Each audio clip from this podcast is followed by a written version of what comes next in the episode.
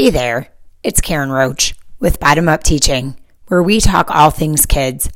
Bottom Up Teaching is raw and unfiltered conversations about the biggest emotions, most challenging behaviors, and struggling kids. It is the answer for connection, relationships, success, and all things social emotional. It is a new perspective on student behavior. I'm here to offer relief and show you that you are enough to help all students learn in your classroom. Visit bottomupteaching.com or find us at Bottom Up Teaching on Facebook, Instagram, or Twitter to read the transcript or grab free downloads. On today's episode, we're going to talk about being the calm in the child storm. As you come to the end of a week and you look back on the week before, do you ever notice that there always seems to be a theme? I feel like no matter what the challenge or obstacle is, it seems like once it's been thrown into the universe, it keeps showing up over and over with different kids. The theme for me last week was big emotions tears, screaming, tantrums, refusal to do work, hiding in bedrooms, total shutdown. And it's funny because as my video calls were supposed to be scheduled with kids, suddenly I would start talking to the kid and they would describe to me what was going on. And a lot of times they knew exactly what they were doing. They admitted to having huge reactions to screaming at parents, to hitting or throwing things at brothers or sisters, to slamming bedroom doors and running away they admitted to wanting nothing to do with their schoolwork and basically wanting to just throw in the towel. But as these video calls were supposed to be with the kids, suddenly the parent's voice was there in the background. And before I knew it, the computer was turned and there was the parent's face on the screen. Now I'm talking to the parent. They don't know what to do. Words like, my calm, sweet girl or my loving son has become this person that I can't even recognize. They feel like they have nobody to turn to and no tools in their toolbox to solve these emotions, tantrums, screaming, refusal, and hiding that they may have never even seen in their kids before, or at least not to this extent. So, what happens is they resort to punishment, threats, bribes, these are the new tools that they're pulling out of their toolbox. Because the reality is, we're all trying to survive right now. They can't deal with these big emotions because they have their own work to do, or they're just really not sure what to do. So we resort to what we think works punishment, threats, bribes. I get it it's really hard to handle these big emotions. And the reality is, is that as our kids' emotions escalate, our emotions inevitably escalate. And so what should be a conversation turns into a screaming match. And this is especially hard when it seems like something so little triggered them.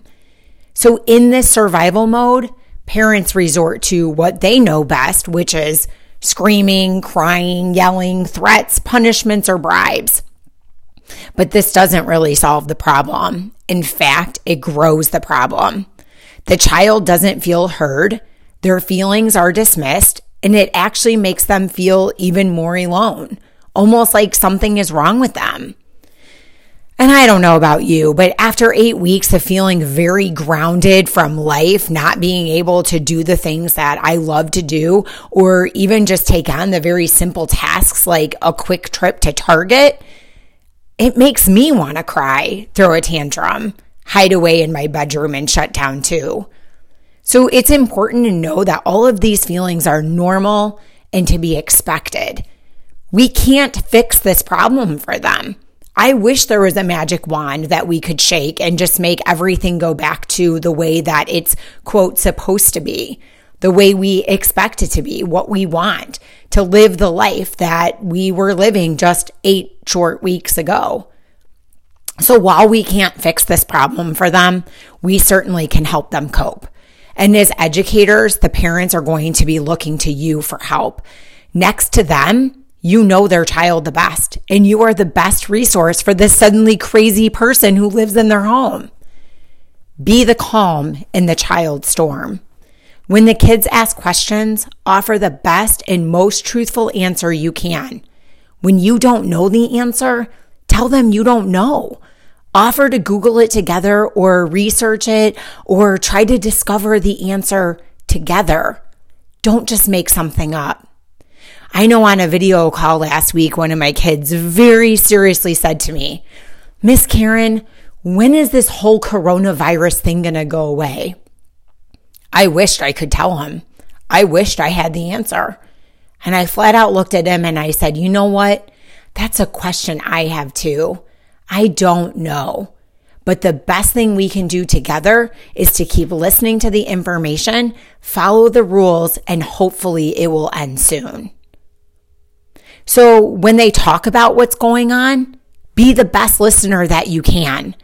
Ask them open ended questions and keep the conversation going reflect back to them what you heard them say, literally like almost mimicking their words back to them.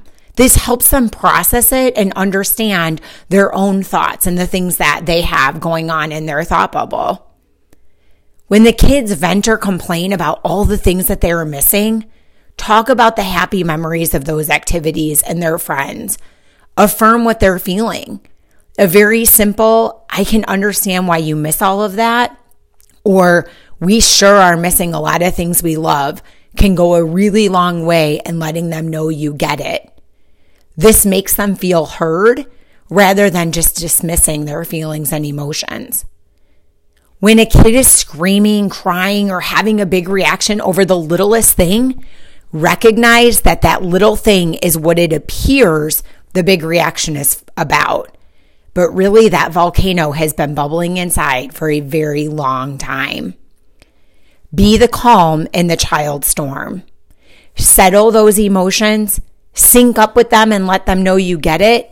Say what needs to be said and talk it out. And remember, with consistency and predictability, you will see change. We are in this together.